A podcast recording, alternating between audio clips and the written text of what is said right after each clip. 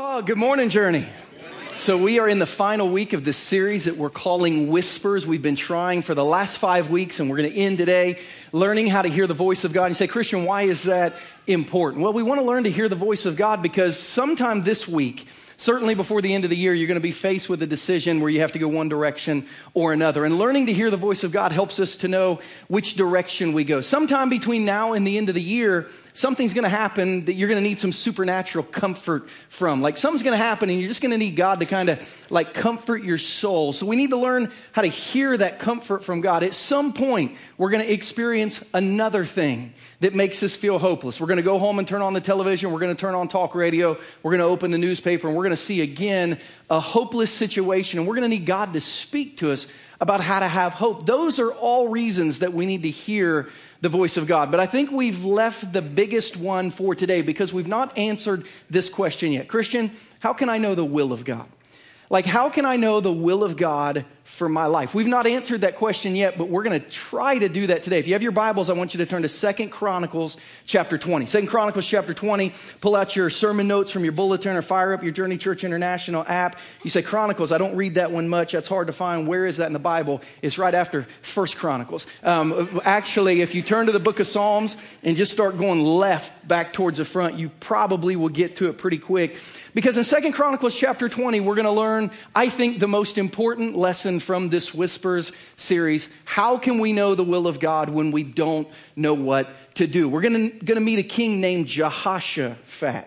And through a prayer of this king named Jehoshaphat, who's the king of Judah, we're going to see how you and I can go from a position of God, I'm not sure what to do here, to I'm pretty sure this is what God is speaking to me about. Second Chronicles chapter 20. Here's what you need to know to kind of jump into historically this series. Jehoshaphat was the king of Judah, which remember was southern Israel. There was a civil war at the same time that Ahab was king of Israel, which was the northern section of Israel. So we're jumping into the time period of Elijah, where we've spent two of the last three weeks, and we now are looking at the southern kingdom. Ahab has just died. His kingdom has just been overthrown.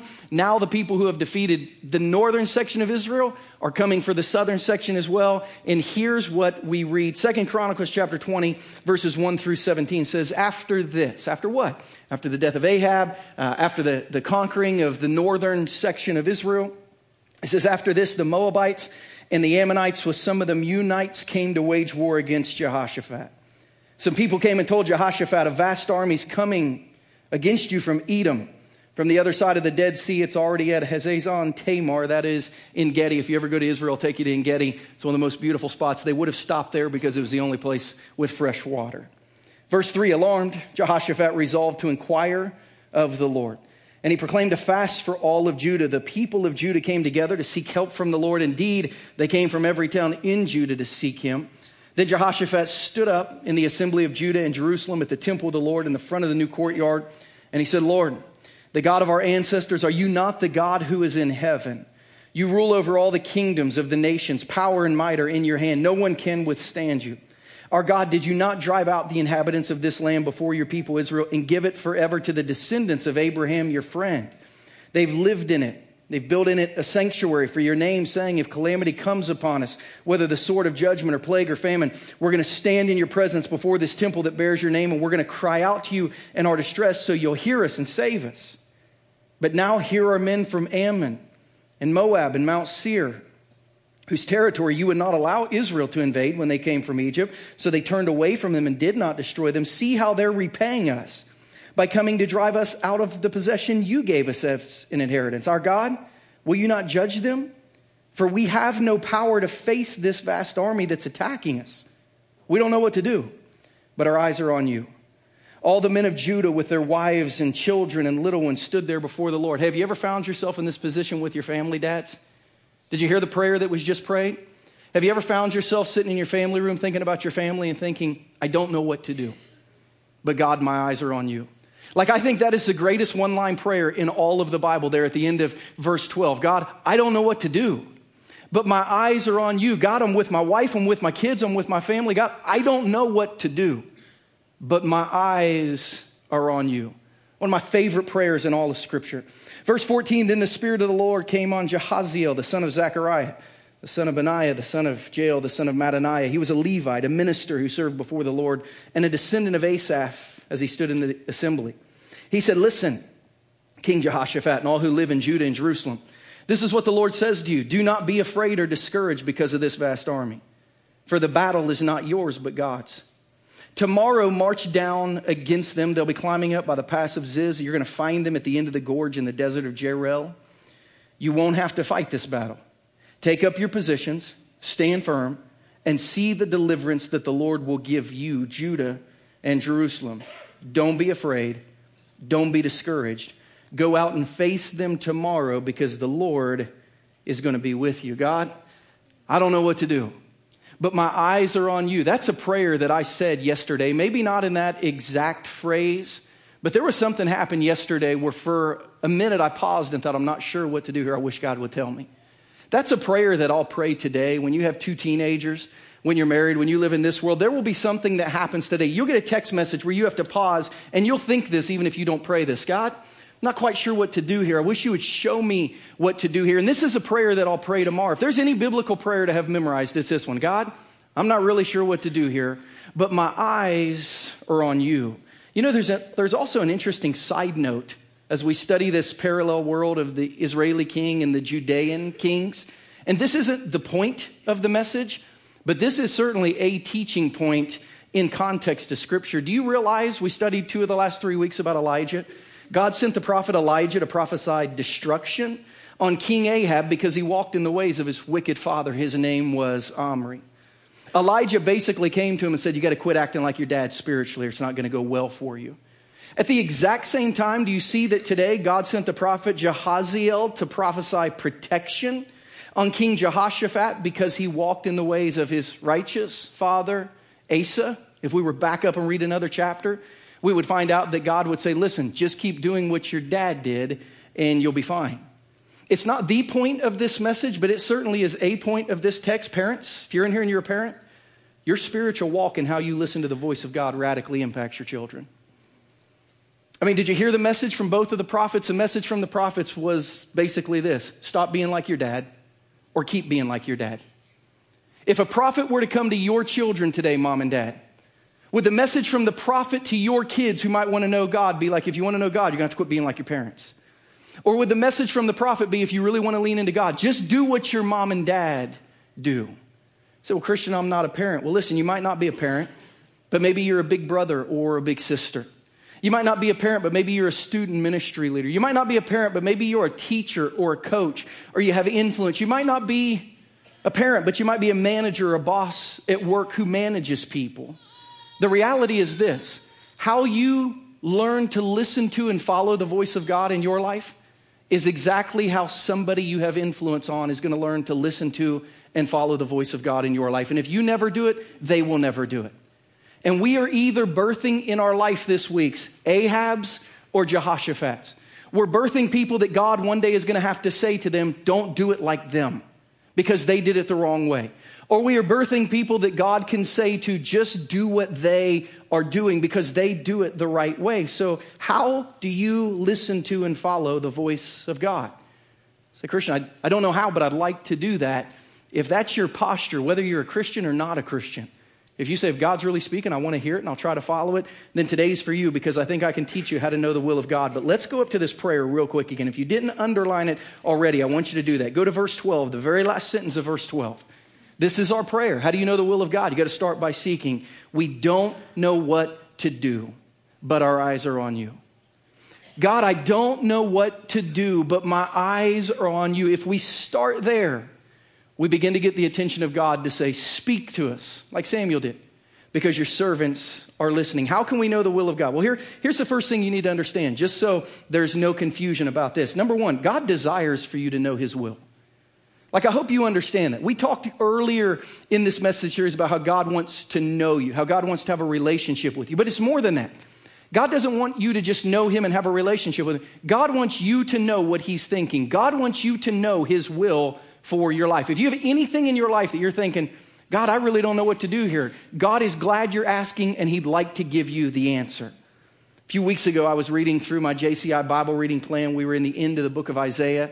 And I read a passage in Isaiah 45 that just, I mean, it just made my heart light up because I read it and I thought, yes, this is what I needed to hear today from Creator God. Isaiah 45, 18 through 20. Say, Christian, are you sure God wants me to know His will in my life? Yes. Listen to what God says. For this is what the Lord says He who created the heavens, He is God. He who fashioned and made the earth, He founded it. He did not create it to be empty, but He formed it to be inhabited. And He says, I'm the Lord and there is no other. I've not spoken in secret from somewhere in a land of darkness. I've not said to Jacob's descendants, Seek me in vain. I, the Lord, speak the truth. I declare what is right. So gather together and come. God said, Look at your universe. Do, do, you think I put this one inhabitable globe there just for the heck of it? No, I put it there so you could be there. And do you think I put you there so you wouldn't know anything about me? No, I put you there so that you could know me. And do you think I would want you to know me without knowing what I was thinking for you? No, I want you to know me. I'm not hiding, I'm not speaking so softly you can't hear me. So gather together and come, and let me tell you my will for your life. I love this. God said, Why would I have created it to not have you here? And why would I have you here without having a relationship? And why would I have a relationship where I hid things from you? That doesn't even make any sense to the mind of God. And Isaiah the prophet says, Wake up. You're here because God wants you here and He wants you to know His will for your life. You know, we can drill down on this even further with two words in the Old Testament that are hard to pronounce, especially together, but they're one of the greatest pictures of God wanting us to know His will. We find them in the Old Testament. They're called the Urim and the Thummim. You say, what? Gesundheit. No, I, I, I didn't sneeze. The Urim and the Thummim. You say, what are the Urim and the Thummim? It's listed inside your, um, inside your notes. We'll see it on the screen here in a minute. Go ahead and pull that up. Urim and Thummim are two Hebrew words that mean light and truth. They mean light and truth. And these were items given to the Jewish high priest to discern God's will for the people. God said, It's important for me, the people who are in following me, it's important for me that, that they know what I want for them. So he gave the high priest, here, here's the deal two little stones, two little tablets of wood. We're not really sure. They haven't been found in archaeology. We don't have any pictures of them. But we know that the high priest would carry over his heart these two little stones. I'm, I'm almost going to defile scripture by calling them spiritual dice, but that was kind of the thought of it. Forgive me, Lord. I know you're not a gambler. Like, I know the high priest wasn't throwing dice, but the thought of these Urim and Thummim was this God said, Listen, when you don't know what to do, I want you to go to the high priest, and I want you to say, High priest, we need to know does God want us to go right or left? And he's going to pull these things out of his breastplate I don't know whether one was one color and one was another color. I don't know one if one said yes and another said no. I don't know how it worked. But I know that God said, I will speak through these. So when you need to know something, come to the high priest. He'll throw the Urim and the Thummim, and I will speak to you through those. It's really important to me that you know my will. Here's what he told Exodus. Here's what he told Moses in Exodus chapter 28. He said, Put the Urim and the Thummim in the breastpiece so they may be over Aaron's heart whenever he enters the presence of the Lord. Thus, Aaron will always bear the means of making decisions for the Israelites over his heart before the Lord. God said, I want you in your heart to know my will for you. It's important to me that in your heart, you know my will for you. I desire for you to know my will. Do you know the third university started in the United States of America before it was the United States of America was Yale in 1701? One of nine universities that were started before the Revolutionary War, um, the third oldest in our country. do you know that it was started to train pastors who would lead churches basically in the new colonies of the British Empire because it was important to the leaders of their state that people would know the will of God. Do you know that Yale University was set up to teach people how to know the will of God so they could teach others the will of God so that they could follow God? Did you know that? Did you know if you go to Yale today and you see their coat of arms as you walk into their buildings, that when you go to Yale University today, you'll see a book open with two Hebrew words on the tablet of that book? What do you think those two Hebrew words would be? Anybody want to guess? Urim and Thummim. Up top, we see the Latin lux et veritas, light and truth. A university started on this entire concept that God desires for you to know His will that he has shown you his will, that you can know his will, and that by knowing his will, you can know him. I'm not sure if that's really the direction they're going in anymore, but I know that's what it looks like when you walk in. Jehoshaphat said, God, we don't know what to do, but our eyes are on you. Maybe you've been thinking that this week. Christian, I got something going on. I don't know what to do, but my eyes are on God. How do I get a set of those little spiritual dice so I can throw them? Where do I find a prophet to tell me what God is saying. Well, listen, God desires for you to know His will, and it's actually easier than that for you because number two, God speaks today through what He has spoken yesterday. God speaks through what has been spoken. You say, How do I know the will of God? How do I know what God would say to me in this situation? You can know what God is saying to you now by verifying what God said to others in the past. God said, everything you're going to experience in life, I've already spoken to that, and if you can find it, you can follow it. Look how the author of Hebrews says God is speaking today since the prophets and the Urim and the Thummim aren't around anymore. The author of Hebrews says in the past, God spoke to our ancestors through the prophets, and at many times in various ways, the spiritual dice or Urim and the Thummim. But in these last days, he's spoken to us by his son. That's Jesus whom he appointed heir of all things, and through whom he also made the universe. The Son is the radiance of God's glory, and it's the exact representation of his being, sustaining all things by his powerful what? Word. God in the past spoke by prophets. God in the past spoke by the Urim and the Thummim, but today he's speaking through Jesus, and Jesus speaks through his word. You can know what God is saying to you now by what God has said to others in the past. You say, well, what is this powerful word of Jesus? Listen to that, how the author of Hebrews goes on to continue to describe the powerful word of Jesus that God speaks to us by. It says, the word of God is alive and it's active. It's sharper than any double edged sword. It penetrates even to dividing soul and spirit, joints and marrow. It judges the thoughts and the attitudes of the heart. Let's stop and look at that right there. Where did the high priest keep the Urim and the Thummim in his breastplate? Where were they? Right over his heart. God said, I always want you to know in your heart what my will is for you, for your emotions, for your thoughts, and your attitudes. Do you see what the New Testament is saying? Since Jesus now, God says, I'm taking that Urim and the Thummim out, and here's what I'm going to put I'm going to put my word right over your heart. Psalm 119.11 says it this way, that if you hide God's word in your heart, you won't sin against God. But God said, I've always wanted people to know my will, and I'm taking the Urim and the Thummim that not everyone knows how to work, and I'm going to put my word right next to your heart so that when you wonder, God, do I go right or go left? God says, throw it out, throw it open, look for the answers, and bang, you can know my will. Because my will has always been for you to know me my will has always been for you to know what I would want for you. And now you don't have to throw the Urim or the Thummim anymore. Now you can open my word because what I am speaking to you now about, I already spoke and I made sure it was written down and I made sure it was preserved. So just throw the word open and you can find the answer for your life. Say, Christian, but the Bible's thousands of years old. How can I know what God is saying now? Well, if you take a little bit of theology, the word theology are two Latin words, theos and logos, which means the knowledge of God or the study of God. Theology 101 teaches you some things about God, and one of those things is that God's character is immutable. It means unchanging. Mutable means like mutate, mutant, X Men, right? They're like changed from the normal. God is not a mutant. God is not an X Man. Like God does not change, which means anything God said 2,000 years ago, he still means today. That, that's what that means. It's why Paul told Timothy, a young guy that he was apprenticing who was trying to figure out, how can I know the will of God? Paul said this all scripture is God breathed.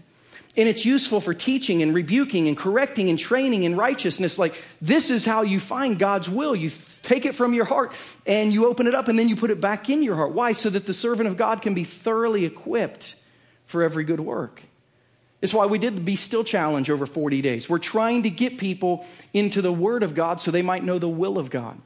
Man, I heard for the first time today what Pastor Brandon said about um, our giving in October this year versus last year being up 60%, and a lot of that having to do with this fearless generosity challenge. And I'm thankful for everyone who, who is taking part in that. But here's what I want you to know. If a year from now there are 60% more people reading their Bible and hearing from God, like we have won, this series has been a success. Like, if that is the success rate of Christian, when you teach something, this is how we can gauge that people are doing it, I'm good with that. If 60% more of you are reading God's word to find God's will and listening to it, I'm good. That's been a huge win for us. And guess what? If even just one of you does it, who did not do it before this series, it's a win. Because God desires you to know His will, and He's already spoken to you about the things He wants. He just wants you to find them. It's why we want you to read. But here's the reality of reading Christians don't read their Bibles to read, they read their Bibles to hear. Like reading your Bible is not really about reading your Bible, it's about hearing from God. So I had a professor in seminary that I talked to uh, talk about on the podcast this week who taught us uh, as a class that every time we open the Bible in the morning or at night or when we had our quiet time that we should open our Bible and that we should take a deep breath and pray Samuel's prayer. Speak, Lord, for your servant is listening. So almost every time for the last 20 years that I've sat down to read my Bible or devotional book, I'll open it up, I'll take a step back and I'll say, Speak, Lord, because I'm listening. Speak, Lord, for your servant is listening. This is not to me about checking off a box. This is not about getting my daily reading in. This is not churning through the Bible. This is about me listening. My ears are open. Speak, Lord, for your servant is listening. Christians don't read their Bible to read, they read it to hear. When I hear someone say, I don't have time to read the Bible, I feel like someone is saying, I know God's on hold. I don't have time to talk to him. When I have someone say, It's not important for me to read the Bible, I hear someone rejecting the call from God, blocking him on your phone so he can't text you or call you. Because God speaks through what he's already spoken, and he wants to speak to you about his will. You can know what God is saying to you by verifying what God has said to others in the past. Jehoshaphat said, God, I don't, I don't know what to do. I literally don't know what to do in this situation, but my eyes are on you say, okay, so I just read my Bible, that's it. Like, start reading my Bible and I'll know the will of God. You can actually go one more step further. Because we learn from Scripture number three that God's will is near to you. So, what do you mean God's will is near to you? I mean, God desperately wants to know His, your, He wants you to know His will, and He's put things very near to you, around you, to help you do that. In Deuteronomy chapter 30, we see the people of Israel freaked out because Moses is leaving. The only way they knew the will of God is that Moses told them. And when Moses was getting ready to check out and say his last goodbyes and go to his funeral plot, the people started freaking out and they said, If you leave, how will we know the will of God? You're the only one who knows the will of God. If you leave, who will tell us?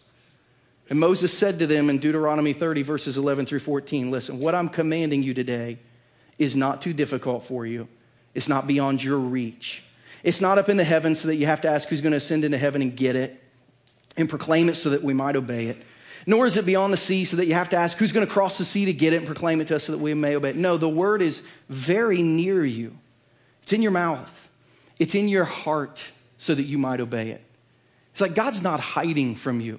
You don't have to have someone who can go to heaven to tell you what God wants, nor do you have to go have someone who goes on a great journey to know what God wants. The word is very near to you. So the key question I want to ask you today is how can I triple check God's will in my life? Like if I believe God is speaking to me about something, and I can find in scripture what he has said about a similar scenario, like if I feel like God is saying something to me, and then I feel like scripture like really confirms this is what God wants in situations like these, how do I then triple check God's will in my life? Scripture gives us three more things to help us really confirm God's will. Number one, you can lean on the Spirit's filling inside of you. James 4 8 says that if you will draw near to God, he will draw near to you. It's why this Be Still challenge is 40 days, not one day. God's will can be confirmed by a season of prayer. Anytime I believe God is speaking to me about anything that's big, I literally go mark a day on the calendar 40 days from then. And I think for the next 40 days, I'm going to pray about this. And I'm just going to ask God, God, really confirm this in my spirit. Change my mind about it put things in my path, make people make comments. Really let me know. I'm going to take a season of prayer. You said if I draw near to you, you'll draw near to me. So I'm going to give you 40 days. Help me really understand if this is you speaking to me or not. Answer number two learn to lean on spiritual friends around you. Proverbs 15 22 says that wisdom is found in the counsel of many. We don't go on by ourselves, but it says wisdom is found in the counsel of many. So you need to understand when we make decisions for our church, I never make a decision for our church. Really, I never make a decision for our church. There's a large group of people that makes decisions for our church.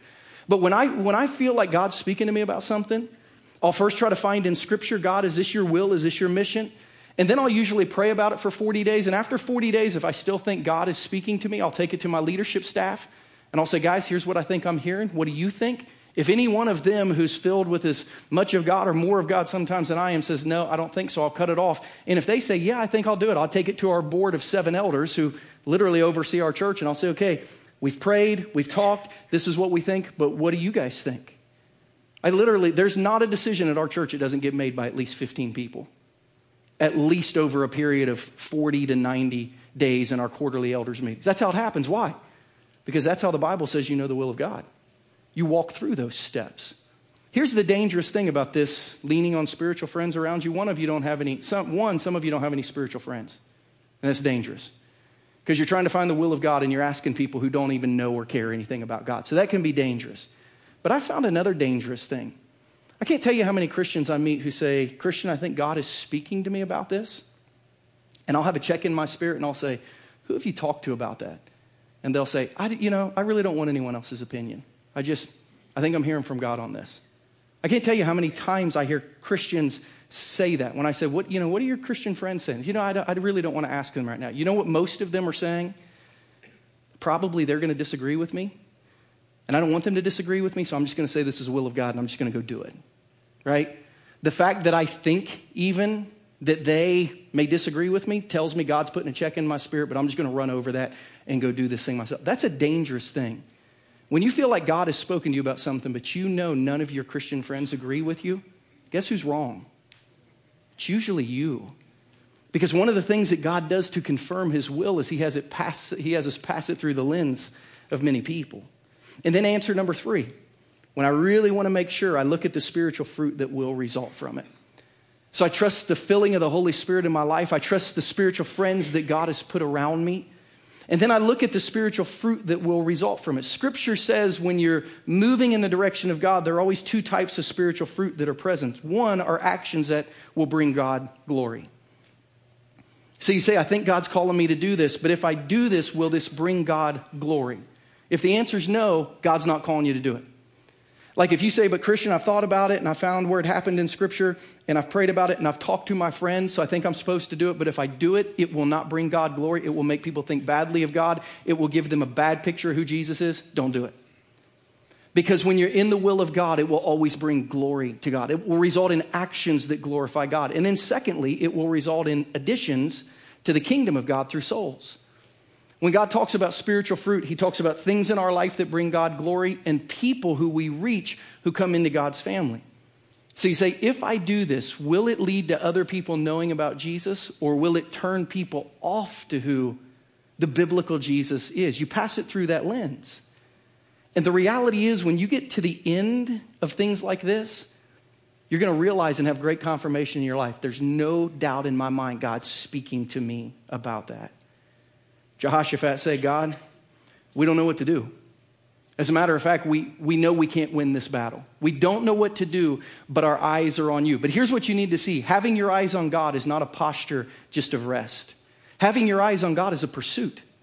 Having your eyes on God is a pursuit into God's word. Having your eyes on God is a pursuit into a season of prayer. Having your eyes on God is a pursuit into friendships where you're discussing things. Having your eyes on God is in pursuit of how things will make God look. And when you pass through all those layers, you can, just like God wants you to, you can know the will of God.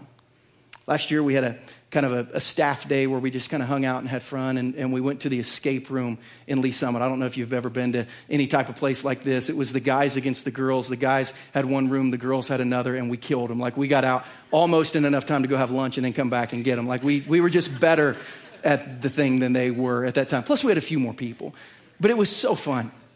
If you've ever been to something like this, they lock you in a room, you have a set time to get out, they make you put away your phones, you're not supposed to really do any research on it. But when they locked us in the room, they took all our phones, they put us in the room, and the guy stood at the door and he said this. He said, Everything you need to get out of here is already in the room. You just have to find it. You're going to have to talk to each other. You're going to have to work together.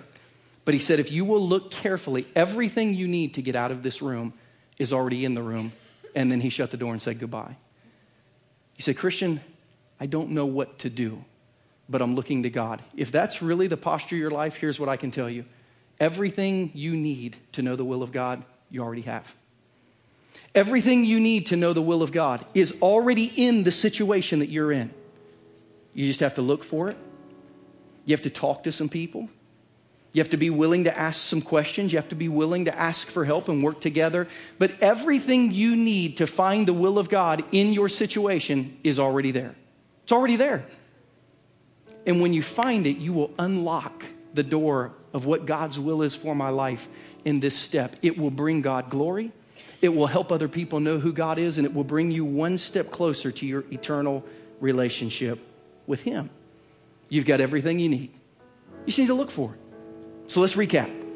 End of the message, end of the series. Christian, how can I know the will of God? You know, if, if, um, if I had the Urim and Thummim here, I would throw them out and say, here's what they look like. But I, God says I don't need that. I have something better. So I kind of created a spiritual dice of my own because every side of this dice answers that question God, how do I know the will of God? God says, throw the dice. Got some Christian friends, they can help you. How can I know the will of God? Go ask your Christian friends, they will help you. How do I know the will of God? Christians, spin the dice. You got God's word? Dig deeply into it. Keep it right over your heart because I want your heart to know, to know my will. God, how do I know the will of God? Throw the dice again. My spirit that I've planted inside you. Lean into my spirit through a season of prayer because if you lean into my spirit through a season of prayer, I'll confirm things in your life. God, how do I know the will of God? Begin to pray and talk to God.